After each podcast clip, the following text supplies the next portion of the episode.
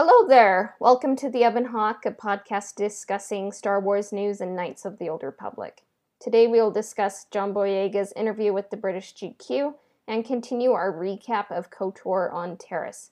Spoiler alert for Knights of the Old Republic and the Star Wars films and TV shows. This is where the fun begins.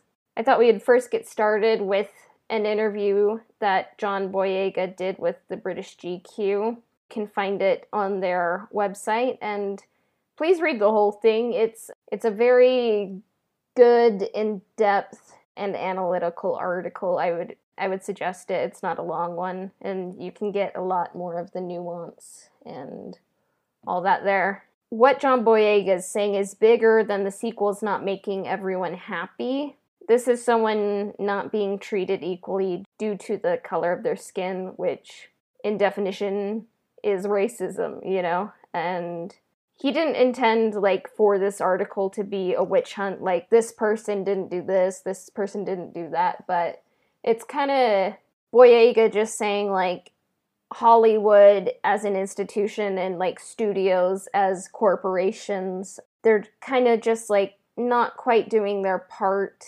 to facilitate a place for all kinds of people, not just you know, white people. I think primarily like we want to summarize like some of the important points that we picked out of here, but for everybody that wants to take a look at the article, it's just on the the GQ magazine website. Yeah, and, British uh, GQ. So Yeah. Yeah, if you read the whole article, there's a whole story about how he is used to high pressure situations and he was once stranded at sea in Nigeria, and it was eight years ago now. He was 20 years old, fresh off of his film debut in Attack the Block, and he was in his ancestral motherland uh, to appear in Half of a Yellow Sun, but he kind of just got on the wrong vessel, and one of the captains just saw that he was kind of wearing Western clothing and kind of looked like he had some money and the captain turned off the the engine and just said I'll turn it back on for cash. And John Boyega had to dig down and be like no I'm not going to give in to this person you know? I'm going to stand my ground. And it was a hard 15 minutes but then there was a police boat that came and was able to help him. But he always kind of just remembers like that situation and it's like he had to choose like am i going to be brave or am i going to like let this person walk over me? And he said no i'm i'm going to be brave and stand up for myself and not do the easy thing. And i think like john boyega like he he does that. And at the black lives matter protest in london on june 3rd he gave a a great speech, uh, like a five minute speech, where he condemned the barbaric deaths of uh, George Floyd, uh, Breonna Taylor, Sandra Bland, Stephen Lawrence, and Mark Duggan, and condemned the institutional racism. And you can find that speech online, and it, it's a good one, it's a powerful one. And he just was condemning their deaths because they were unarmed and they weren't resisting arrest and when he's giving that speech you can see that he's angry but he's also tearful and i would i would suggest uh, listening to that but there's a quote from it that boyega said and he said i need you guys to understand how painful this sh- is. I need you to understand how painful it is to be reminded every day that your race means nothing. This isn't the case anymore. That is never the case anymore. And of course you can find that speech uh, on youtube. And Looking back in time, if you remember the lead up to The Force Awakens, it just kind of seems like night and day. The article says, and time to take in a physical transformation that in its own way is as dramatic as the philosophical shift he has clearly undergone in recent years. Mostly gone is the puppyish kinetic figure that many first met during the extended press jamboree of The Force Awakens. Back then, it's like everyone was excited for Star Wars and he was excited to be there and he thought that it was going to go one way. Uh, there, he was told that he was going to be the lead, he was going to be the Jedi, and that's how The Force Awakens was marketed. But then that did not pan out, and now there's kind of more important things, you know, than like space movies. And the article continues he now possesses stillness and the gym thickened build of a Depression era heavyweight, and there is a high decibel, pulpit ready passion and ferocity to the way his sentences unfurl and crescendo with unblinking eye contact. His hair, too, grown out for the past two years and worn today in tightly plaited, swishing braids, is, it turns out, of almost Samsonian significance to him. And he says, when black men grow out their hair, it's, it's a very powerful thing. Culturally, it stands for something. In fact, it was what Boyega saw's attempts to control his appearance that caused him to question his place in the sausage machine of big ticket movie making. That made him wonder if there was actually room for someone who looked like him to exist in an industry generally built to white standards and white norms. Boyega says that he had some stylists who would cringe at certain clothes he would want to wear, and a hairdresser who had no experience working with black hair but pretended that he did. And it, it was just kind of like you know it, it would be kind of insulting and you kind of just feel like you, you don't fit in. And he decided he didn't want to grin and bear it like a grateful competition winner and during the force awakens press tour he kind of went along with it and he was genuinely and obviously happy to be a part of it. But his dad told him one thing don't overpay with respect. You can pay respect, but sometimes you'll be overpaying and sell yourself short. And you kind of remember that in the lead up to The Force Awakens, where John Boyega's face was smaller on the Chinese posters, and elsewhere he was marketed as as the lead. He was told he was going to be the lead, and he was going to be the Jedi, but then it was a bait and switch, and then he kind of just wasn't really given an, another story, you know, as the sequels went on. And John Boyega says it's so difficult to maneuver. He says you get yourself involved in projects and you're not necessarily going to like everything, but what I would say to Disney is do not bring out a black character, market them to be so much more important in the franchise than they are, and then have them pushed to the side. It it's not good. I'll say it straight up. And Finn, the former stormtrooper, he wielded a lightsaber in the first film, and then he was kind of just pushed aside. But the article says, but he's also talking about other people of color um, in the cast. Naomi Ackie Kelly Marie Tran, and even Oscar Isaac, who he feels suffered the same treatment. He is acknowledging that some people will say he's crazy or making it up, but the recorded character hierarchy of The Last Jedi was particularly hard to take. And that's true, you know? and he goes on to say, like, you guys knew what to do with Daisy Ridley, you knew what to do with Adam Driver, you knew what to do with these other people, but when it came down to Kelly Marie Tran, when it came to John Boyega, you know, blank all. So, what do you want me to say? What they want you to say is, I enjoyed being a part of it. It was a great experience. Nah, nah, nah. I'll take the deal when it's a great experience. They gave all the nuance to Adam Driver, all the nuance to Daisy Ridley. Let's be honest. Daisy knows this. Adam knows this. Everybody knows this. I'm not exposing anything. Boyega says like it's a, it was an amazing opportunity and a stepping stone in, in his career that has been a force for good in his life and his career, but he just wanted to express where he was coming from. He was able to buy his parents a house and he's grateful for that, but he kind of wants to show his frustrations. There's this quote that uh, is very powerful and it just kind of breaks your heart and it says his primary motivation is to show the frustrations and difficulties of trying to operate within what can feel like a permanently rigged system. He is trying really to let you know what it feels like to have a boyhood dream ruptured by the toxic realities of the world. Because out of all of the cast of The Force Awakens when they were announced, he seemed like the most genuine and excited to be there and it seemed like he had been the fan, you know, he'd been a Star Wars fan his whole life and out of all of the characters in the sequel trilogy, I think he kind of stood his own with the lightsaber, and I think he just was so excited to be there and could have like tackled being a Jedi no problem, but then he was just kind of made a janitor, you know? Towards the end, he says, I'm the only cast member who had their own unique experience of that franchise based on their race, he says, holding my gaze. Let's just leave it like that. It makes you angry with a process like that. It makes you much more militant. It changes you because you realize I got given this opportunity, but I'm in an industry that wasn't even ready for me. Nobody else in the cast had people saying they were going to boycott the movie because they were in it. Nobody else had the uproar and death threats sent to their Instagram DMs and, and social media saying black this and black that, and you shouldn't be a stormtrooper. Nobody else had that experience, but yet people are surprised that I'm this way. That's my frustration.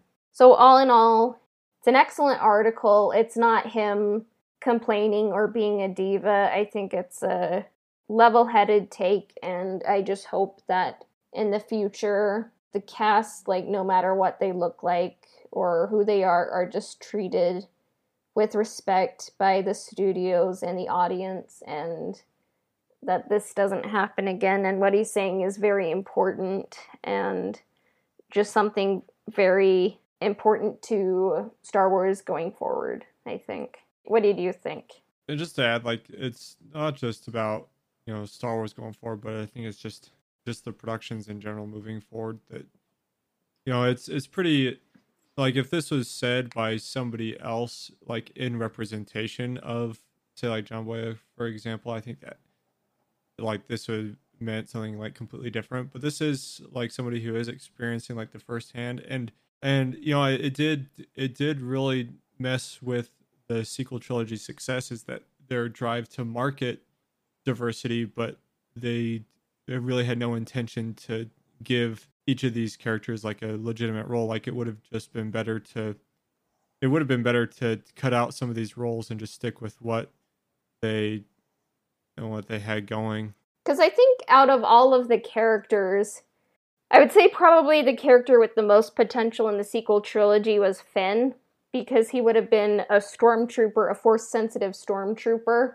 who rebelled against the empire and that is a whole lot more interesting to think about like the potential and the possibilities i think than what we got what we got was just a janitor who was always chasing after Rey, you know and and just a mixing I, pot of a bunch of roles that didn't really know where their place was all in all i think lucasfilm disney and hollywood and a lot of the world can do better. They preach like they know better, so they should know better, you know? So, anyways, please give the article a read, and we wish John Boyega all the best uh, in his career moving forward. Let's take a quick break, and then let's uh, let's change some gears to our next topic.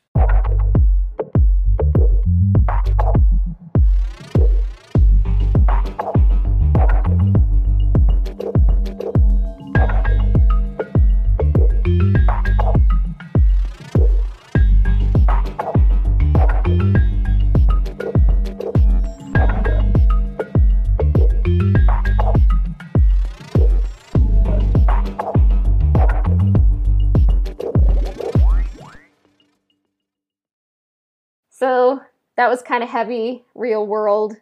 Uh, so now we are talking about talking about sewers. But while I was kind of replaying the Tarisian levels in Knights of the Old Republic, I had a realization.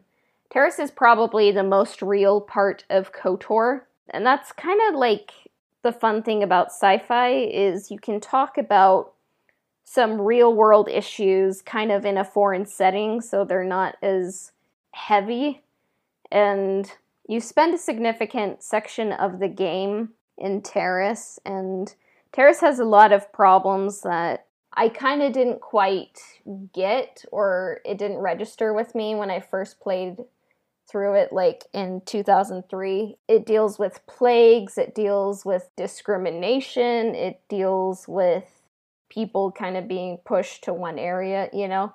you have upper, lower, and undercity. And within Taris, you start at the upper, then you go to the lower, then under, and then go back up to lower and then upper. It's like you descend and you ascend. And that really reminded me of the Divine Comedy, where Dante goes down to hell, then to purgatory and heaven. Also, of the film, the silent film from 1927, Metropolis. And part of me was like wondering, like, did the person who wrote the Tarisian levels, like, were they kind of just plagiarizing Metropolis at some points? Because it really reminded me of the people in the undercity. They were looking for like a savior or mediator to find the way to the promised land. And in Metropolis, like some of the people in that film, the workers living in the lower le- levels, they're looking for a promised land. And I'm like, wow, okay, I guess that's happening. But I would definitely recommend Metropolis. It has inspired a whole lot of sci fi and definitely inspired Star Wars, especially the look of droids. And Metropolis is free on YouTube because everyone involved in the production of that film is deceased and can no longer file a copyright claim, so YouTube doesn't care. So, uh-huh. yeah. So you can watch it. But yeah, uh, previously on the Knights of the Old Republic recap, Mission and Zaalbar are reunited in the sewers of Taris's Undercity. They're going to help Revan get into the Hidden Bek base. So, the Hidden Bek base, where you access it, is in the northeast corner of the Undercity sewers. Mission helps you get past the force field. Mission is a great companion to have because she can work with the mines, kind of dismantle them and like set them up pretty easily. And she's just very good for all the tech problems like spiking computers you're going to have to do. But the hard thing is, she doesn't have much health. So it's kind of a struggle to keep her alive sometimes. And as you're kind of walking around Mission in Zaalbar, they have some friendly banter about Zaalbar's bad breath and like what happened to him while he was being held by the Gamorreans. It kind of just makes the universe feel lived in, like they're best friends. And Big Z, he's not big to tell you about his past, and it seems like he hasn't really even told Mission that much. All she says is like there was some trouble on Kashyyyk. Um, and then you kind of just learn that Mission is an orphan, but you're not meant to kind of figure out more than that because it's kind of like you kind of learn as you level up. But as you're kind of going through the sewers, you find a severed Bek arm and you read the data pad and it talks about a synthesized rancor odor. So you can use it to attract the rancor which is kind of like a big huge dog that the hidden beks use to guard their base. So uh, it took me i remember when i first played this i'm like what are you supposed to do? I can't outrun it can't fight it like what so I had to Google it and find out. And I kind of don't believe you if you say you didn't Google how to do this part, you know? But how I figured out how to do it back then is you kind of put into the pile of bodies, you put in some synthesized rancor odor and a whole lot of mines, and you kind of let the rancor find it and it blows it up. And yeah, some people say they outran it, but I don't. Yeah, I them. outran it. Really? I I have never done the the Rancor scent strat. I have always just like every man for himself and ran right past the Rancor and let the rest of the party die while I shot it and threw grenades until it went down. Well, don't do a group project with Coden. So uh, like yeah, you'll die. Yell for yourself if you're with me. yeah. You can also fight the remains, but then that just makes the rancor disappear. I think it'd be cool if you could get the the mines back, even though they're kind of used, but or like find some rancor leather to change into an outfit or something. But alas, Um, uh, I think you can look through Rancor remains. Um, oh, really? Because because I tried it and it didn't Well, you have anything Up. to loot. I looted his dead carcass because I Oh. shot him with blasters. Okay. I don't know. It's been a few years, but I'm pretty confident you can loot him. But anyways, like throughout the the sewers, it kind of sticks out like a sore thumb. Like there's a whole lot of mines, and Mission can like dismantle them, and it's kind of like, oh, this is the game trying to tell me to do stuff with mines, you know, and that's kind of where the culmination is. So it kind of stuck out a bit, like that was a game designer trying to get me to notice something, but. Then you get into the Black Vulkar's base, the guard rancor is dead. And what I wasn't expecting in the base is like through some parts of it, there's like a club beat, and I'm like, oh, I like that. And you can either you either run into the waitress or the green Twi'lek. You can run into both of them, but they give your character the information that Bastila is not here. Brejik doesn't trust his men with her, but that the swoop accelerator you need to get a pass to go to the elevator in the barracks and that there's also an armory. And what you want to do is go to the armory and get some great armor and weapons. And you're also going to want to have missions slice into the computer nearby to slice the barracks to kind of overload the the barracks room so like more of the people are dead, you know? because it's really hard to beat all of them. And you also want to deactivate the elevator turrets. So when you go to the barracks, you might have to fight a few people after you slice, but it's not that hard. And you get the pass to the elevator. You go down the elevator uh, to the Black Vulkar base swoop garage. And down in the garage, there's a workbench, and you can always upgrade melee armor, ranged, and lightsabers there. So it's a good thing to to be aware of in the game because it can definitely help you upgrade some weapons and all that. Then you go through the lackeys and you get the prototype swoop accelerator, and then you end up getting back to the Hidden Bek base, and they decide Revan will race. And then in our next episode, maybe a couple episodes, of our grand recap, there is the swoop race and getting off Taris. So, yeah. They missed an opportunity for for Revan to be like, now this is pod racing. Yeah, don't Let's don't just- hire me because I'll definitely throw that in there. Yeah. Well, hire me and I'll put it in there and not feel guilty. So, uh, let's take a quick break and we will discuss our final topic.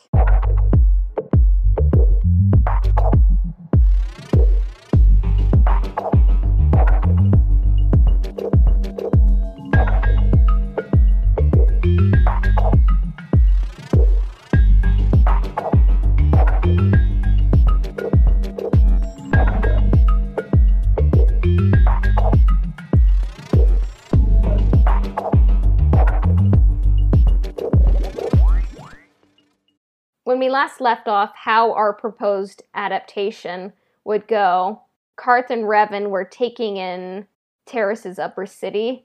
So, Coden, in an adaptation, how would you get Carth and Revan from Upper Taris to the swoop race in a timely way, but in a way in which you are able to showcase the lower and under cities with proper world building?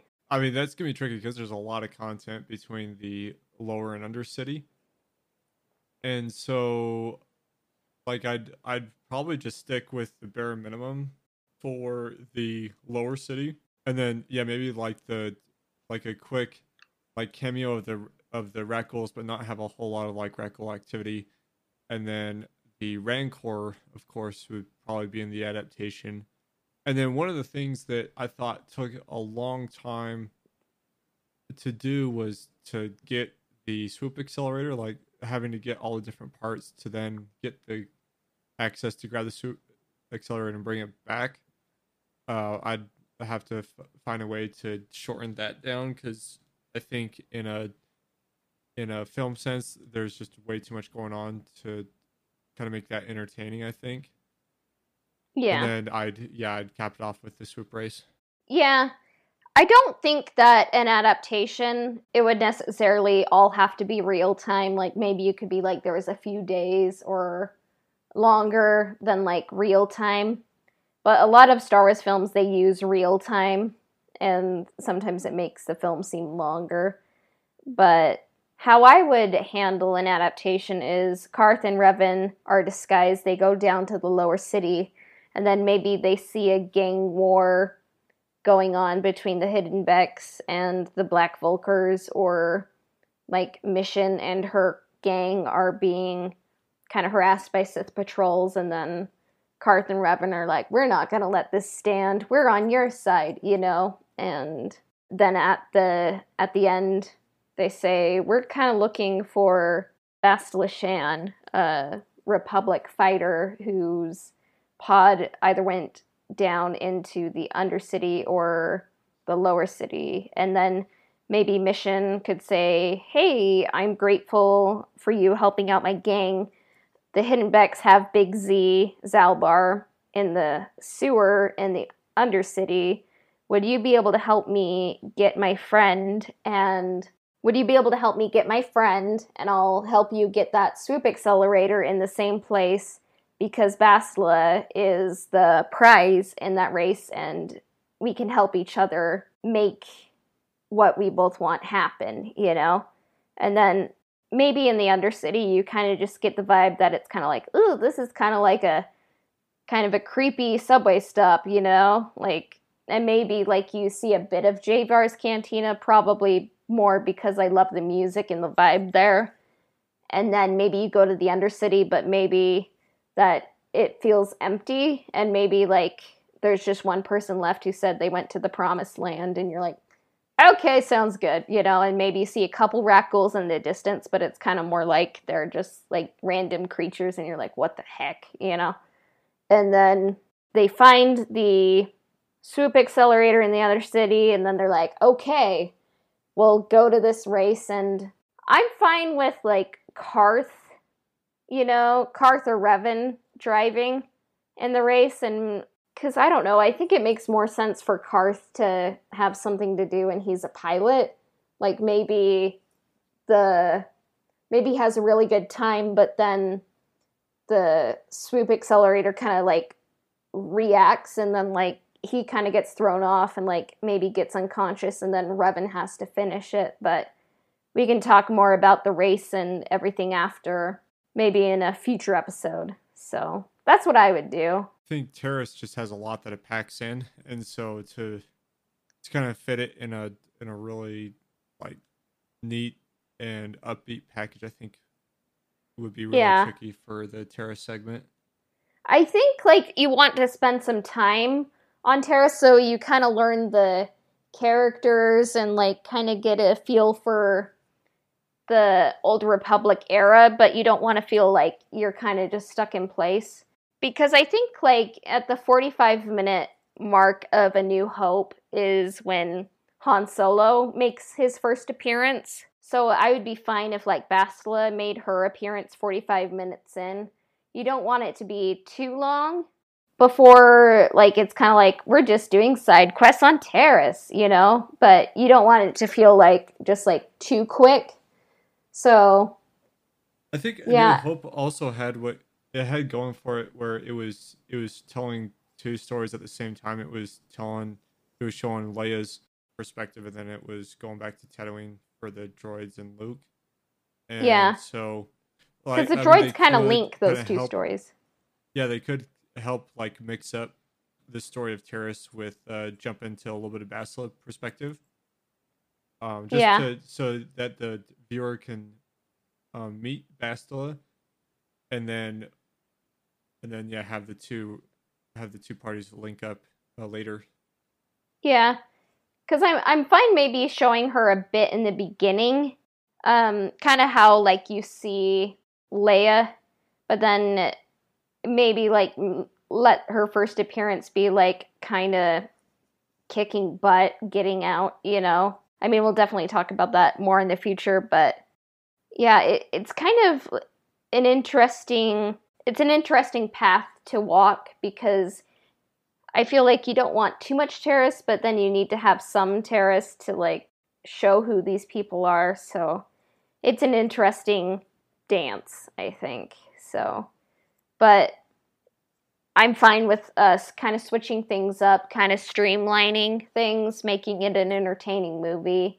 And in the future, I have some interesting ideas that maybe some people will not like, or that maybe some viewers won't necessarily agree with. But I think that's that's the fun thing about kind of figuring out how an adaptation would work because you can't like just make it exactly like the game. You kind of but I do believe you can keep most of the story but make a but make a fun movie. So I mean like one example would be like telling the story of the Undercity um, but in in Bastila's perspective. So like you don't maybe you don't cover a lot of what happens in the Undercity with Carth and Revan, but you are with Bastila, so you're still getting like the perspective and the and the happenings of that area, but there isn't a lot of important things going on with Revan and Carth, uh, the, other than maybe a couple key points, and so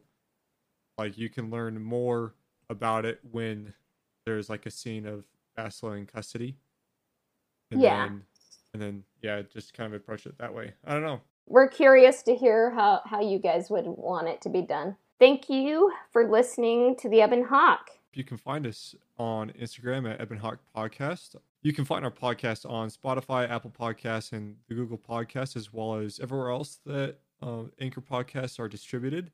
Um, subscriptions, reviews, and shares help us out a lot. So uh, be sure to do that and uh, tell your friends. Our email to uh, send us your questions and just business inquiries, if there are any, is ebonhawkpodcast at gmail.com.